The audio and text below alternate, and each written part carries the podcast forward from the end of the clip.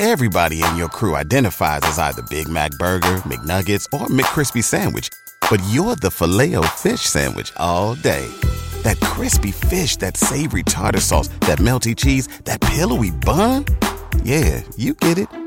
Every time. And if you love the filet of fish, right now you can catch two of the classics you love for just $6. Limited time only. Price and participation may vary. Cannot be combined with any other offer. Single item at regular price. Ba da ba ba ba.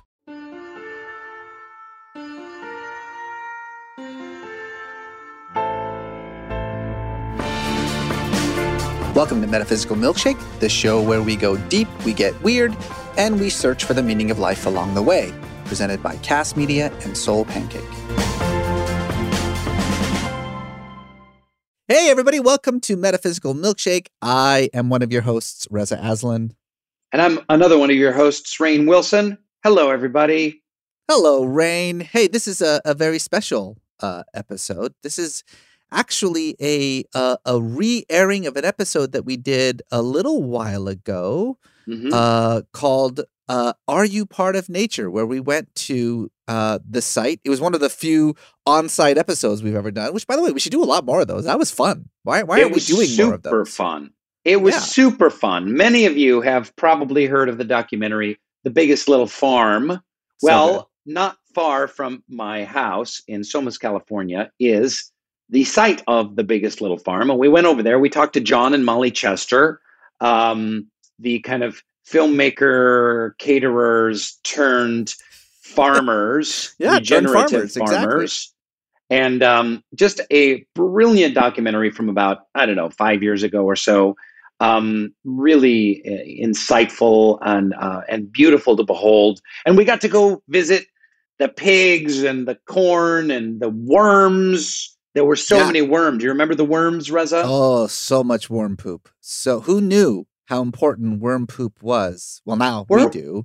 Worm I mean, poop look- has kept our planet going. Oh yeah. Yes. Yes, yes. Yeah, we would all be we would all be dead if it weren't for those worms and their poop. And you know, th- here they are, uh, just a, an average couple. Again, there's nothing all that extraordinary about John and, and Molly. They're just like you know an, an LA couple who lived in a an apartment. Yeah.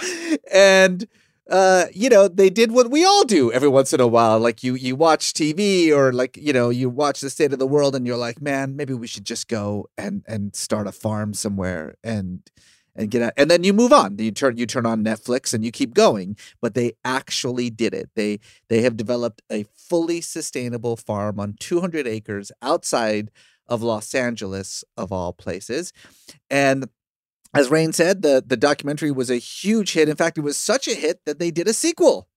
That's right. So just a couple months ago, the biggest little farm, The Return, was released on Earth Day, April 22nd, 2022, on Disney Plus, taking you back to see all their pigs and their corn and their geese and their snails and all their worms and their worm poop and all of the other stars of the original. This is a sequel I can really get behind, Reza. Forget all those Star Wars and Marvel sequels. I'm talking about Biggest Little Farm, the sequel. The mul- the multiverse of madness, biggest little farm. Um, exactly. since there's a sequel to uh, the documentary, we thought we would do a sequel to the podcast that we had with them uh, to reflect um, and highlight, you know, the the biodiversity of the planet and the interconnectedness of nature. Um, that's, I think, the thing that really uh, brought us to John and Molly's uh, farm. Um, the story that they have about how they transformed this 200 acres of dirt, basically, into um, you know a, a, a single almost micro uh, organism right these 200 Yeah. acres uh, that are completely sustained and all the challenges that they had and and just the beauty of it and of course the lesson here uh, is the lesson that is reflected in the title of the show which is that we are part of nature that there is no division between us Reza, it's Avatar. It's just Avatar. it's out you know It's Avatar. James Cameron It's yeah. a giant tree that gives life, and the roots from the soil and the bugs support the thing, and the blue people dance around. It's all interconnected. Um, it's such a beautiful philosophy that John and Molly have uh, in the creation of and running of this farm. Uh, super inspiring. It was so great. Uh, I remember it as if it was yesterday, being on that farm pre-COVID and um, and sitting down in their living room, taking a tour and sitting down in their living room and having this uh, really profound discussion. Really excited for you milkshakers to check it out. That's right. And as as uh, anticipated as the Avatar sequel is, so are we uh, filled with the the same anticipation for the sequel, not just the biggest little farm, but to the podcast episode about the biggest little farm. So enjoy. Hi there, I'm Rainn Wilson. And I'm Reza Aslan, and today we're talking about worm poop. Wait, wait a minute. I thought we were talking about the circle of life, mm-hmm. you know, the, the miracle of humans reconnecting yeah. to the earth, our mother earth, and uh-huh. how we uh-huh. can be a positive force for the the beauty of nature. Yes, yes, we're going to talk about all those things, but also worm poop.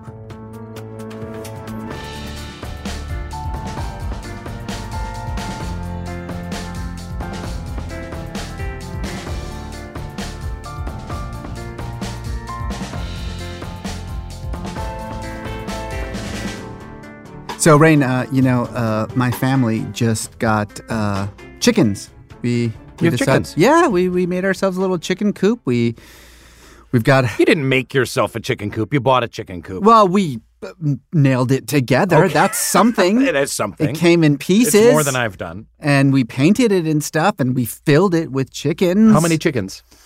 Well, it started out as eight chickens, and then one day we went in there, and one of the chickens was a bloody mess, and there was no sign of forced entry. Mm. So I have a feeling like all the other chickens chicken were like, cannibals. It was chicken cannibalism. They ganged up on that one chicken. The, the, the, dark side of the circle of life that people yeah. don't talk about. The idea was everyone kept telling us like oh you're going to get all these eggs yeah. more eggs than you could ever hope for all these free eggs. We eat yeah. a lot of eggs in my family. As you know i have 47 children. Yes. And we eat a lot of eggs. Okay. And you know what they didn't tell you is that chickens eat like $500 worth of food a week. Like, I mean, they just. So you get $37 worth of eggs after spending $500 in a week. grain. Yeah, yeah, exactly. But that, that's, you know, that's, I, I, I feel like a farmer. I feel a little bit like a farmer. But if you let them out to run around your yard, then they're going to eat uh, other bugs and stuff like that, yeah, right? They eat those bugs. They do that. We also have bees. We have some bees. We're basically preparing for the zombie apocalypse. Wow, you got bees yeah. and you got honey and eggs in your place. That's good to know. Mental note. What about you? I mean, you, you got like a little mini farm. Yeah, going? we got a little mini farm. You know, we got a couple of pigs, pot-bellied pigs as pets in the backyard. Um, my wife has got some horses and a donkey, and I think we've been over the zonkey yeah, I think our, our listeners know all, all about, about, the zonkey. Um, but they're on a horse farm that's a little further away from our house. But how often are you in nature, like really in nature? Have you do you get in touch with nature very often? I mean, I don't know. I feel like the idea was that having chickens and having bees and like a little garden that that would that would you know make me a little bit closer. It'd make me understand kind of how this whole ecosystem that is the earth would come together but you know not really. What's I the mean, what is the price that we pay by not being regularly connected with nature?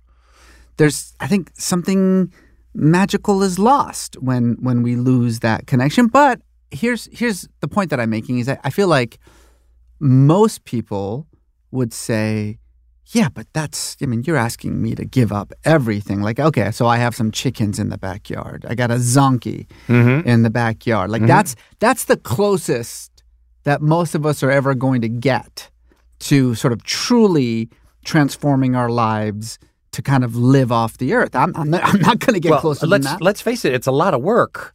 It's I mean, a shit ton of work. It's like it's. I have this dream of like I want to live on a farm and animals and bees and butterflies everywhere. It's like wait a minute, no, you've got to compost and spread manure and and till and harvest and keep out the bugs. Yeah, and, uh, you know, hire like people and fire uh, people and yeah, it's a, it's a, it's a lot of work, but you know, eh, when humanity was connected to the earth, I think there was a lot to be gained from, yeah. you know, connection to the seasons, you know, the circle of life, the cycle of life and death. A recognition of the the deep connection that we have with the other living beings on Yes. this planet. The the, The very notion that the planet itself is a sort of a single bioorganism It's an ecosphere. that, that we're a part of. Yeah, we we've Yeah. lost all of that. Yeah, and and I do think that it's a it's a crucial part of every person's journey is to a constant like reconnection with the natural world because we are these meat puppets and soon these little meat puppet suits that we're wearing are going to slough away and that's part of the miracle of nature as well And so I guess the question is, what happens to us when we abandon the the modern disconnected life that we are living now and try to actually go back, right? To Right. go back and to our sort of prehistoric selves, Yep. right? Let's become a part of that circle. Let's implant ourselves in that e- ecosystem. Let's Sure. let it let's let it control us instead of us trying to control it. Well, as a matter of fact, dearest listener, Reza and I saw an amazing film. It's called Biggest Little Farm. It's a documentary film made by Molly and John Chester. So so cute. Such a Um, great movie. And uh, it's it's very simple and so profound, so profound at the same time. I I wept like three times in the middle of this movie. this couple are the farmers and owners of Apricot Lane Farms. It's just outside of Los Angeles. They had like 200 acres, and that they brought back to life. And they're, they're not like professional farmers. No. They're just like you and me. and they went back to the land. We had the opportunity to go visit them and uh, check out the farm and talk to them about all of these life's big questions surrounding nature. And uh, it was an amazing conversation and journey.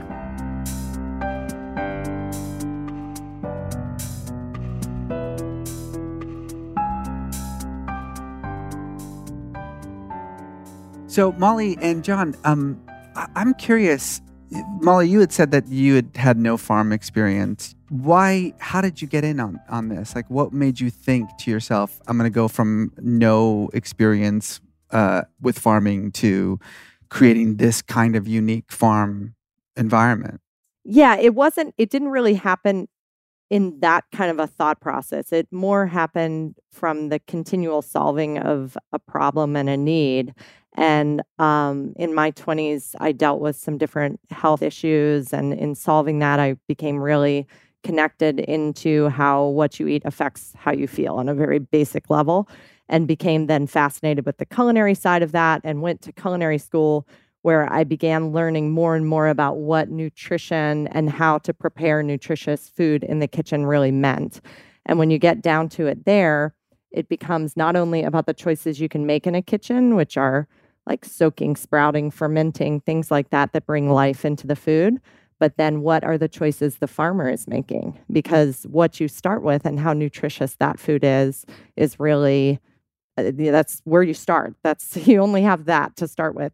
So from there, I then began working with clients and tried to find farmers who were raising food in this way that I wanted to feed clients and our own family. And we found a lot of really amazing farmers, but we cannot find really fabulous eggs. So we started talking about what if we did eggs and pulled out all the stops and did them just 100% the way that we would want them to be. And at the same time, we had a dog who was barking his head off, and we had this very, you know, novice idea that we could have a farm and that would solve the dog's problem. We'd have all this amazing food and grow anything that we wanted to have.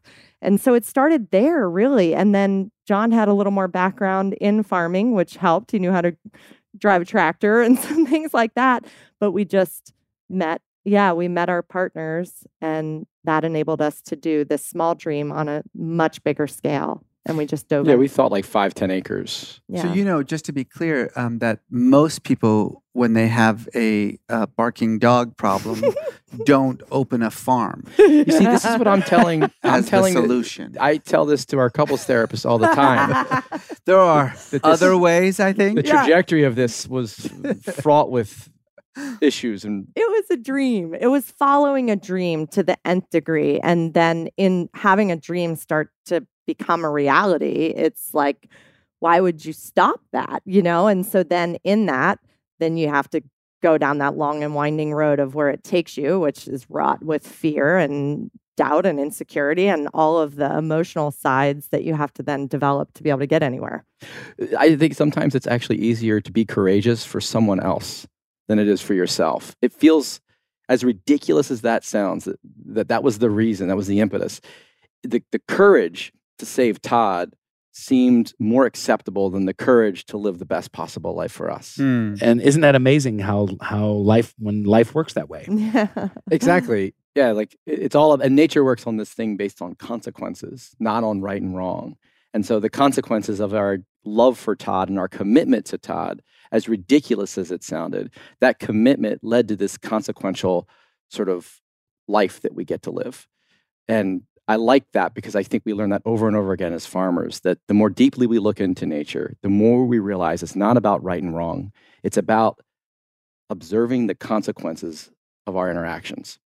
Well, let's go see your sacred farm. You've got uh, you've got a little gator out there to drive us around, and we'll we'll do a little tour. Let's, do go. it. Awesome. You've got uh, cows and pigs and chickens and worms and all kinds of stuff for us to see. Yeah. Let's get our hands dirty.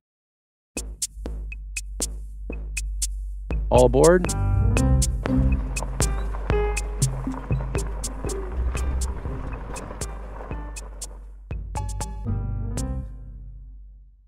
Now we're standing on top of a hill overlooking some orchards here.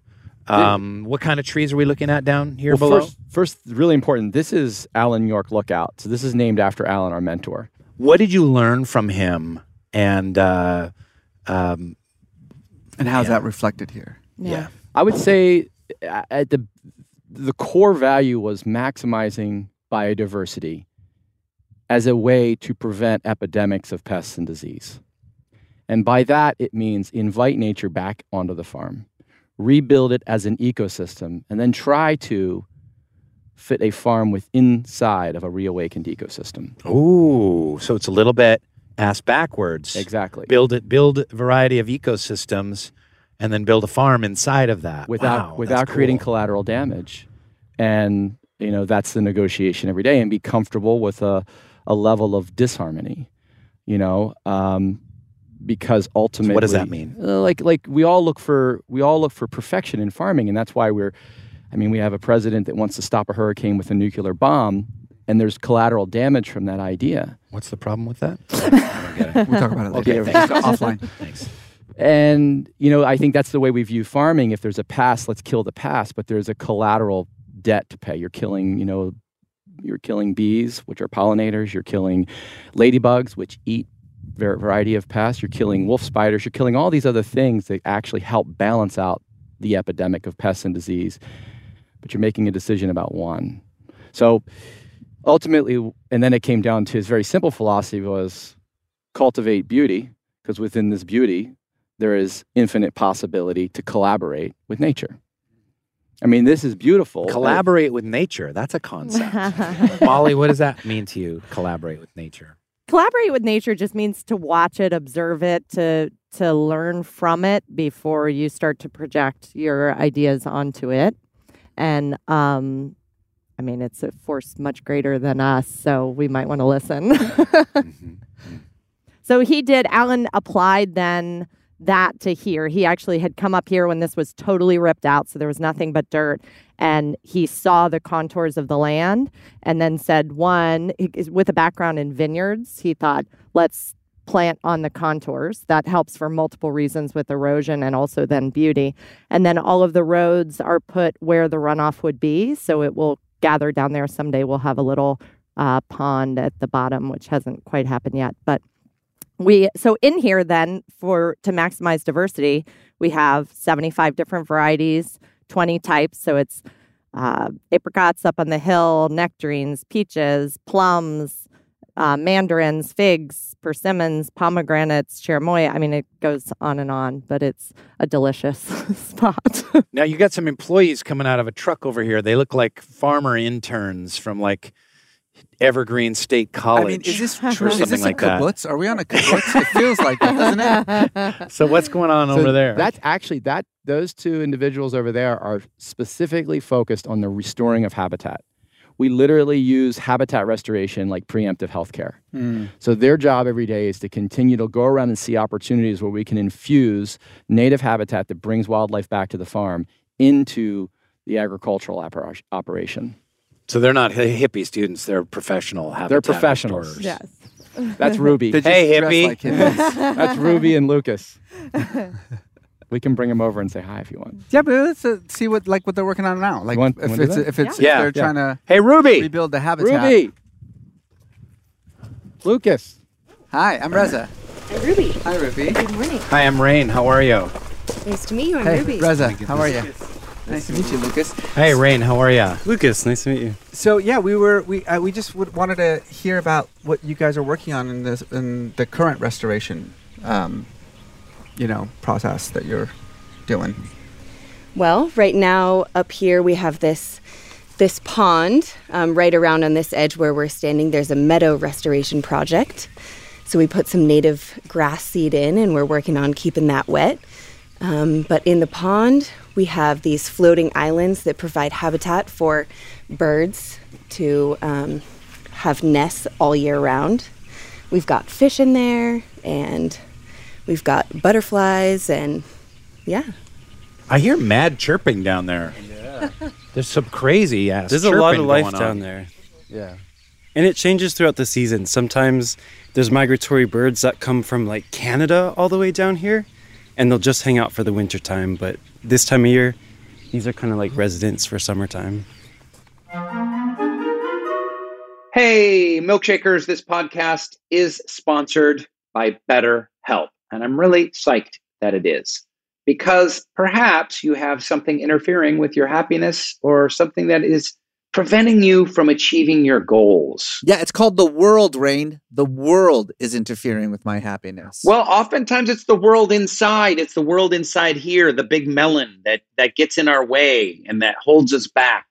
So BetterHelp will assess your needs and match you with your own licensed professional therapist. You can start communicating in under 48 hours. This is not a crisis line, it's not self-help, it's professional therapy. It's psychology. It's done securely, it's online. There is a broad range of expertise available, which may not be locally available in many areas. The service is available for clients worldwide. You can log into your account anytime send a message to your therapist. And you'll get timely and thoughtful responses. Plus, you can schedule weekly video or phone sessions so you won't ever have to sit in one of those uncomfortable waiting rooms like you do with traditional therapy. BetterHelp is committed to facilitating great therapeutic matches so they make it easy and free to change therapists if that's what you need. And it's more affordable than traditional offline therapy. Plus, there's financial aid available. All of this means that BetterHelp wants you to start living a happier life today.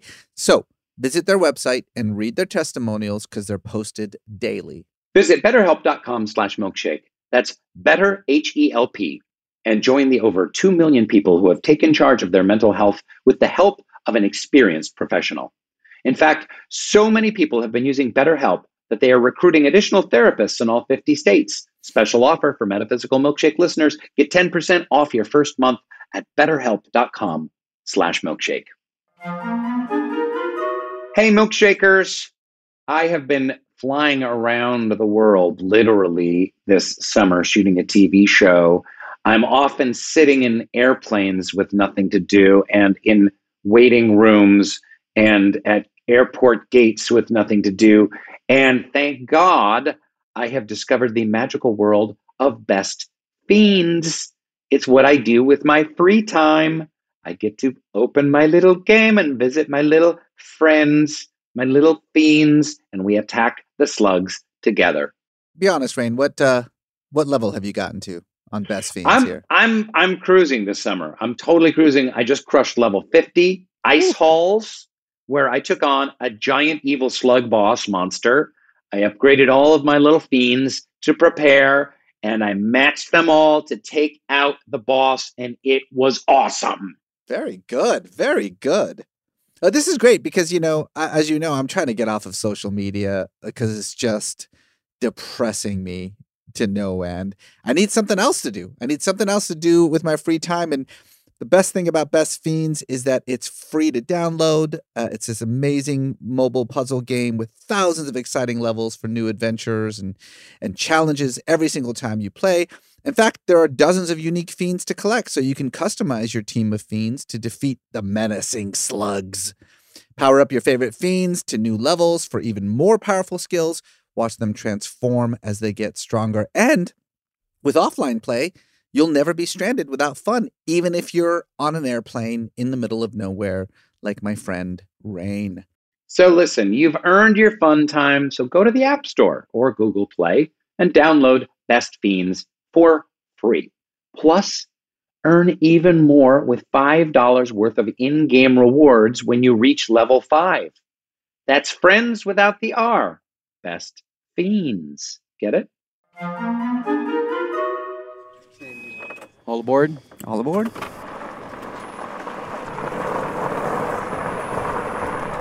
Okay, hang on, everybody. I'm. Yeehaw! Tight turn.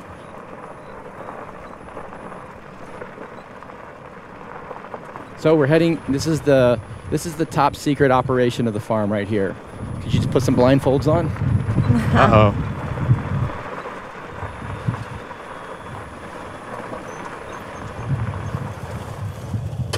This is called. We call this the VC. We call this the VC, the Vermicompost Center.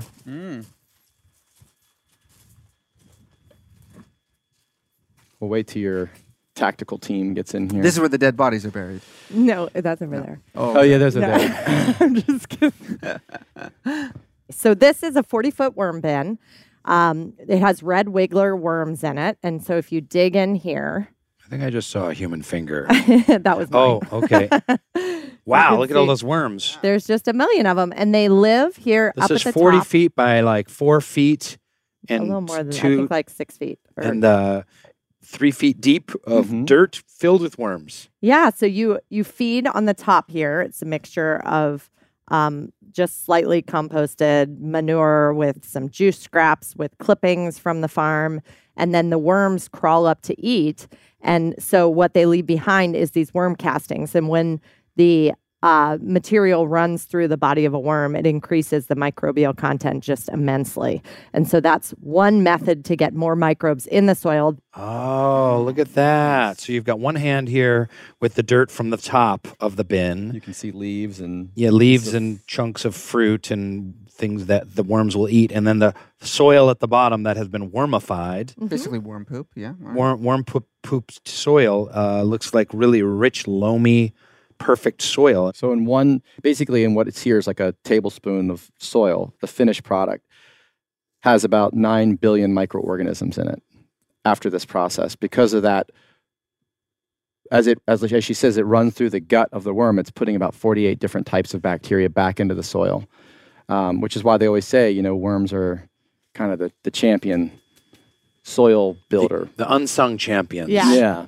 In a way isn't the most if you really want to like have your your corporal life be of service to the world to like just get down in there with the worms Absolutely. Yeah, there's because then there's you could bury a, a, a body there, and fungal communities like mycorrhizae would seek out the nutrients of that body as it breaks down and take those nutrients and feed it to the root tips of plants in need of those specific nutrients, and it would reward that fungus for that service of going through and sort of breaking down your body.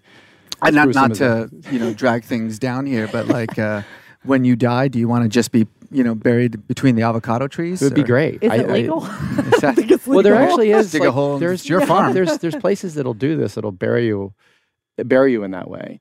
Um, but yeah, you're right. I mean, it really is the ultimate giving back because what we are is a we're a leather bag of borrowed nutrients and minerals from the soil. That's all we are. It all came from there. Everything that we know and are came through that soil process. Well, Rainn's mostly chicken McNuggets. but, but yes, the rest of us. And how did you yeah. guys find your way here? Um, human leather a human leather bag a human leather bag, yeah bag. a of- human leather yeah, yeah. this is human leather Yeah. Of uh, i like that I like nutrients that. and I have borrowed a human nutrients. leather purse, actually. i would not doubt that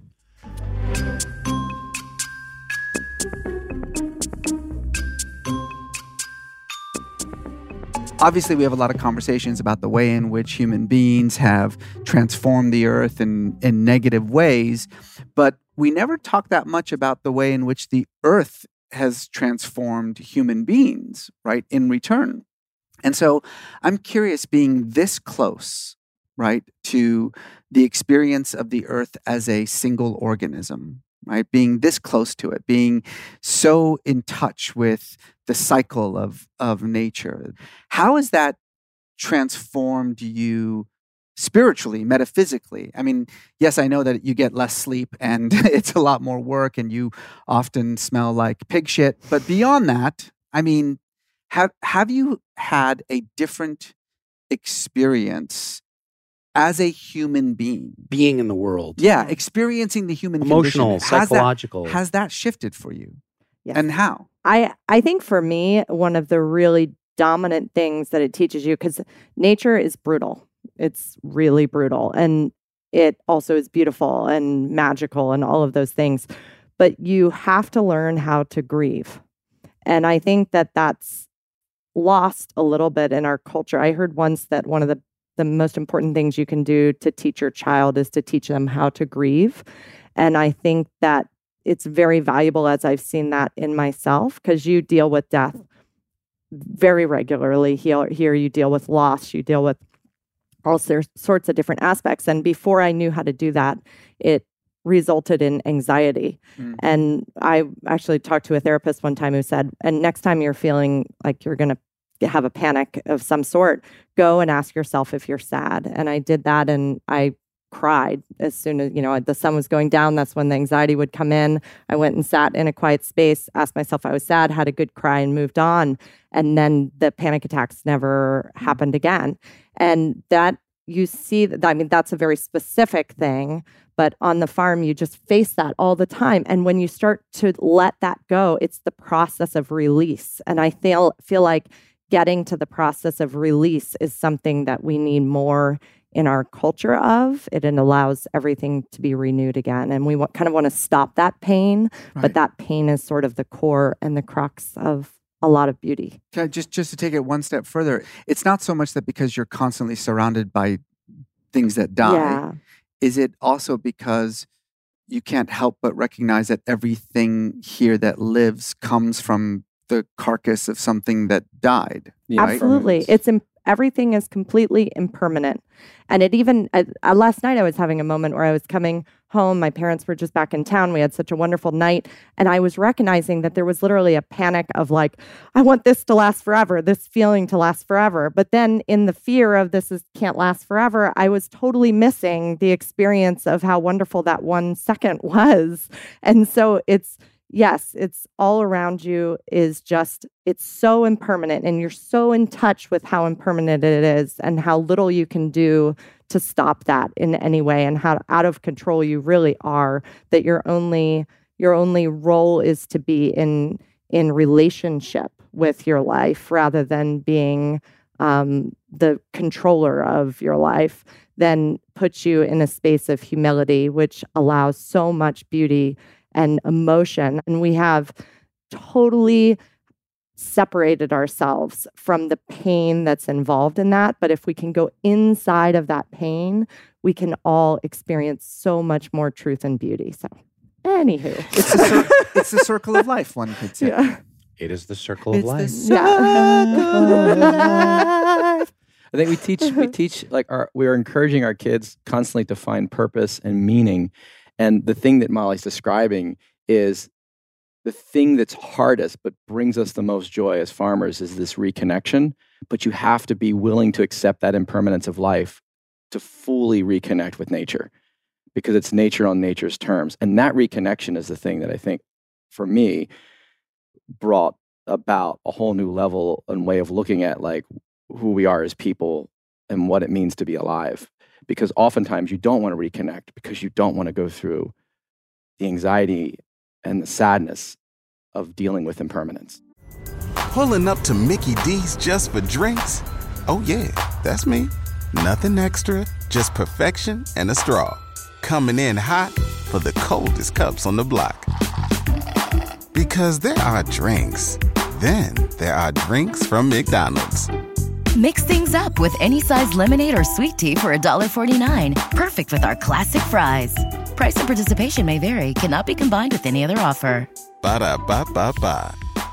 You've worked hard for what you have your money, your assets, your 401k, and home. Isn't it all worth protecting? Nearly one in four consumers have been a victim of identity theft. Lifelock Ultimate Plus helps protect your finances with up to $3 million in reimbursement.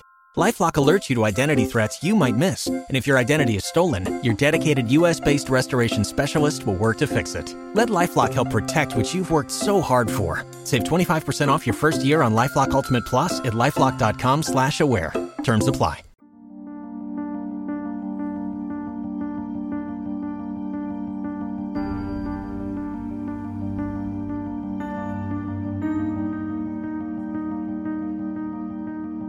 In Western, um, primarily Christian um, cultures, the idea of the wilderness is wrapped around issues of fear and evil, the unknown, the, the mysterious.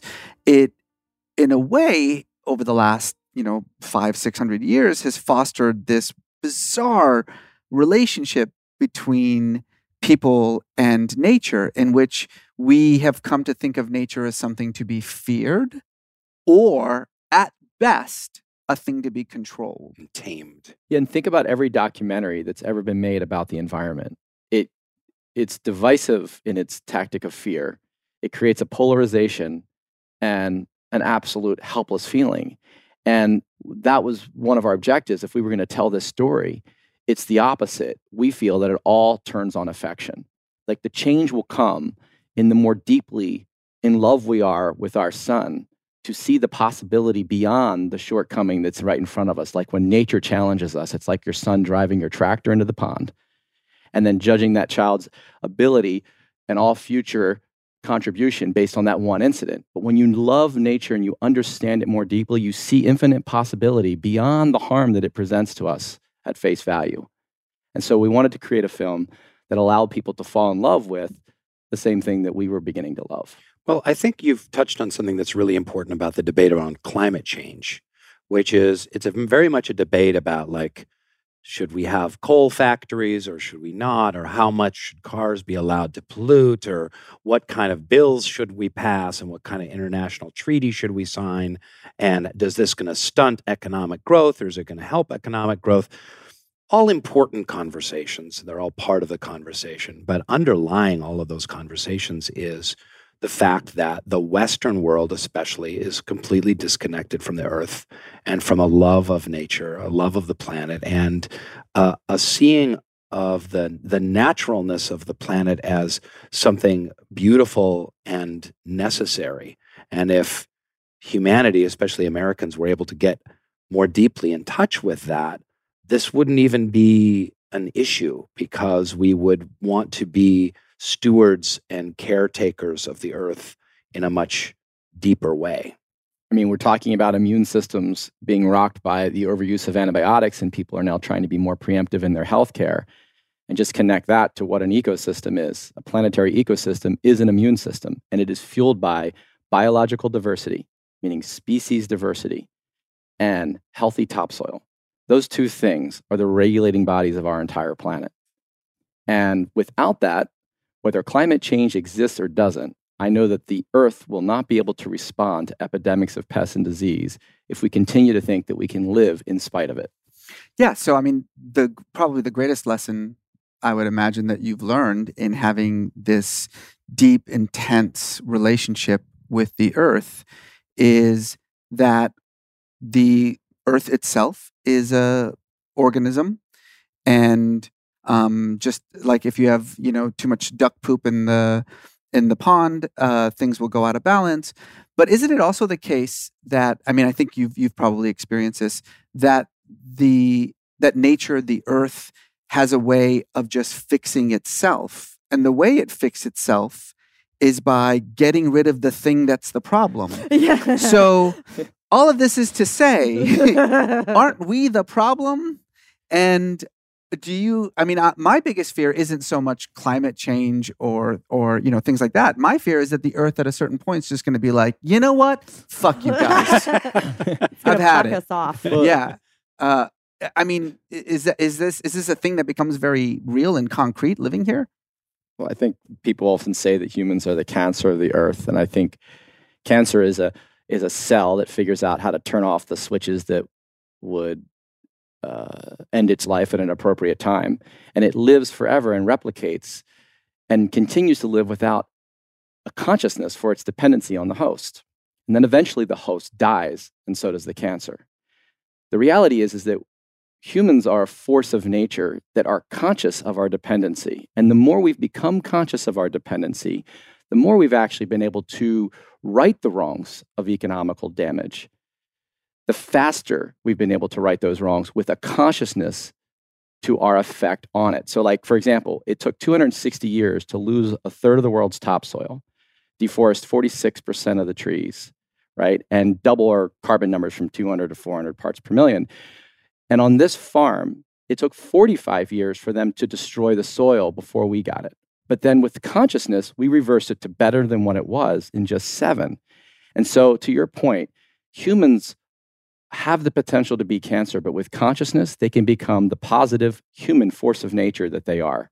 Part of the uh, challenge in a farm like this is to have the strictures necessary, right, to control, to pen, domesticate, and all that stuff, but then to allow things to flourish, the animals, the the trees, as though they were in the wild, right? So you're looking for these methods of biomimicry, biologically mimicking the way in which nature interacts in a healthy way. You're looking for these relationships that are mutualistic in their benefiting one another by coexisting. And that is sort of the basis for symbiosis. And those three words really put together as you begin to look at your decision making on a farm through those lenses, it really begins to inform the boundaries and the rules of engagement. So we've talked a lot about it, negative aspects of humanity's disconnection from nature and how much we can gain from a connection to the natural cycles. But where do you see the hope lying? You know, the Amazon's on fire, the Arctic it got up to over 90, 94 degrees in the Arctic Circle. There's more and more helplessness, loneliness, anxiety, depression among younger people. Our political system seems to be increasingly more and more broken, if such a thing is possible. Where does the hope lie? I think as we become more conscious to the dependency that we have on the finite natural resources of this planet, the more curious we become in how it works, the more aware we become that this thing is actually trying to keep us alive. And we become an incredibly potent force of human nature when we are conscious of our ability to work as stewards alongside of it. And we haven't had a 10 year period or a 20 year or a five year period to experience that as a culture until now. It's happening right now. Regenerative agriculture is having an impact and it's quantifying the data. A 1% increase in soil organic matter, which we've increased 3% here on 214 acres, a 1% increase per acre sequesters 21 tons of atmospheric carbon. People didn't know about that stuff 30 years ago. So I think it's an incredibly hopeful time to be alive there's a there's this whole idea about how sustainability is about reinvigorating this the spiritual connection that we have uh, with the earth, right? The, this idea that um, when we distance ourselves from the source of our food, um, what we are doing is creating a barrier uh, in our souls almost. And the flip side to that, of course, is that the more we mechanize the farming process, right, the more it's about volume um, instead of biodiversity, which is you know your, your whole point here. Um, it's that what we are doing is allowing science to uh, dissolve the sacred. That there is that the sacred exists precisely in our communion with the earth. in the life and death process, right? In the planting and the sowing and the reaping and and and all of that. When I when I'm done every every like 6 weeks or so, 7 weeks or so, I have to like get the chickens out of the my coop and get all of the the pine shavings and and poop that they have. Um, and then the very process of taking that stuff and then putting it into my garden and then having eventually you know cucumbers uh, come out of it and then taking that cucumber and giving it to my to my son that experience for him is just mind blowing and it's sacred it's a sacred experience right it's like it's where it's where i hope that he will eventually understand where god lives you know not in a temple not a church but chicken poop inside the chicken poop. Okay, that's what I'm trying to say is that God lives in my chicken that was beautiful. Molly, have you experienced the sacred on this farm?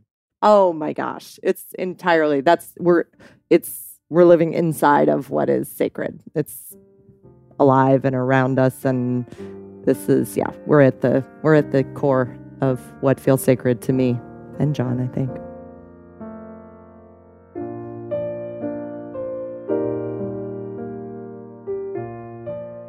So, John and Molly, uh, we're gonna start our, our lightning round. Molly, what does your deathbed look like? Oh, um, deathbed. Uh, I kind of I want to be outside, um, Covered in worms. Yeah, not covered in worms, or just nice breeze. Maybe outside underneath something, and under the shade of a tree. That would be really nice with my kids and my dogs, and kind of just like living, not like it's sick, but it's like where you are right then.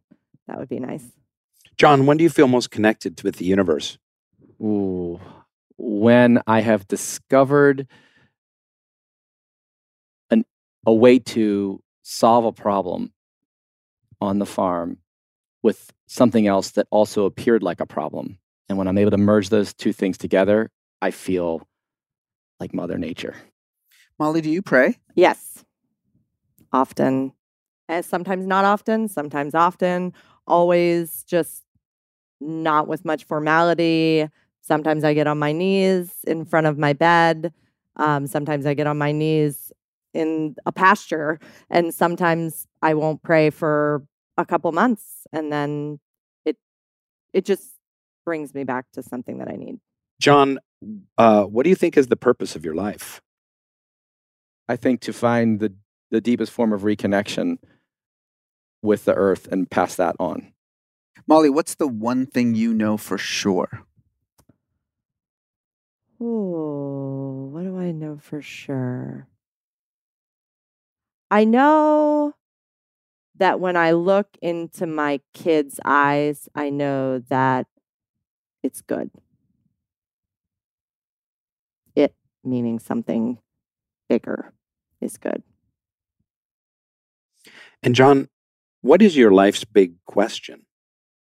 Really, to me, like it's so hard to believe that this planet exists with the only beings, perhaps, at least that we know of, that are conscious of the entire universe. It's got to be something bigger. And so I wonder what that is. But maybe that's not important.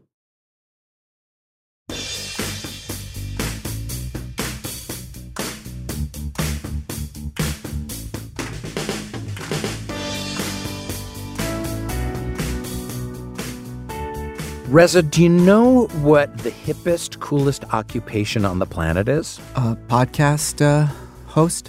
Okay, good point. Second most cool hip occupation on the planet? Uh, no idea. Barber. What? Barbers. Think when I was a kid, barbers were losers. They were old men, usually with no hair, mm-hmm. and you get like eight dollars and fifty cents for, you know, trimming people and, and whatnot. Bars, or barbers, it was not an occupation you wanted to brag about. But now, like in LA and New York, a lot of the cities, the hipsterest people are, are these barbers. But you know what? I think that farmer is going to supplant uh, barber as the coolest, hippest, and maybe most important occupation on the planet. Yeah. I mean, I think looking at the sort of mechanization of the farming industry over the Yep. last hundred years and the Mono that- farming. yeah, and that we're now changing that, right? That people don't want that anymore. They want the kind of farming that the Chesters are doing. And I think, you know, it's not just about the food, it's about the connectivity that it, we're, we're living on a single uh, ecosystem, that we're intimately a part of it, and that, you know, how we live has these ripple effects for the rest of the planet. You said ripple effects, and and I, I, that's what I was just thinking about. There's reverberations to what they did far beyond. Oh, we went to a farm and we had some travails and we planted things and now they grow and now we're farmers.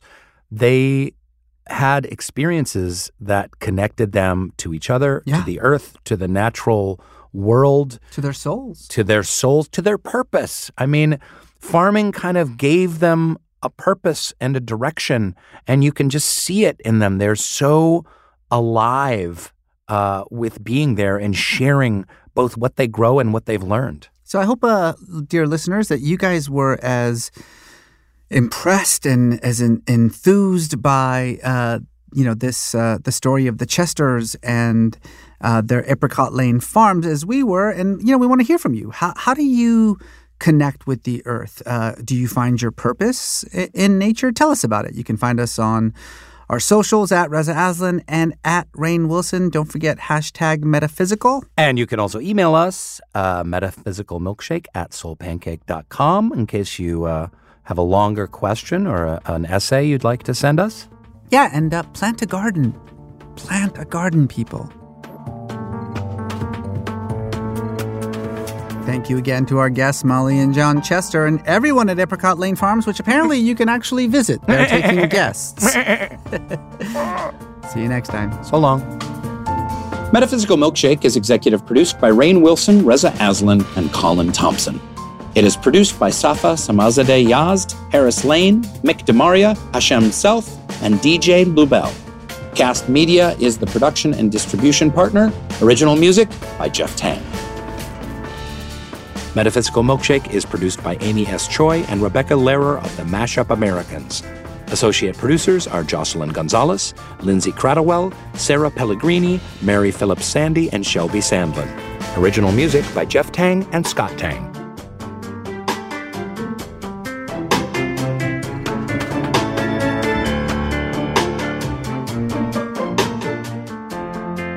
By the way, I love the, the visual element as you're speaking of watching a, a, a cow shit. Um, Yeah, right. it's just right in front of us. it. But this is There really- it goes. There it goes. I wish humans could do that. By the way, Reza. Just walk around pooping. Well, just yeah, just like if you, if it's just coming out, just I let mean- it go. I mean, you could do that, Rainn. You could walk around pooping. I think it might damage your acting career, but you could. You could Might help it. it.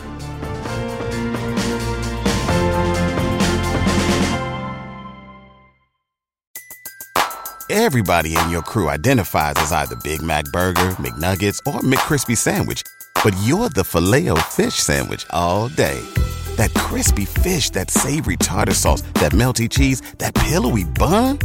Yeah, you get it. Every time. And if you love the filet of fish, right now you can catch two of the classics you love for just $6. Limited time only. Price and participation may vary. Cannot be combined with any other offer. Single item at regular price. Ba-da-ba-ba-ba. Hello, it is Ryan, and I was on a flight the other day playing one of my favorite social spin slot games on chumbacasino.com. I looked over the person sitting next to me, and you know what they were doing? They were also playing Chumba Casino. Coincidence? I think not. Everybody's loving having fun with it. Chumba Casino is home to hundreds of casino style games that you can play for free anytime, anywhere, even at 30,000 feet. So sign up now at chumbacasino.com to claim your free welcome bonus. That's chumbacasino.com and live the Chumba life. No purchase necessary. Group. Void were prohibited by law. See terms and conditions. 18 plus.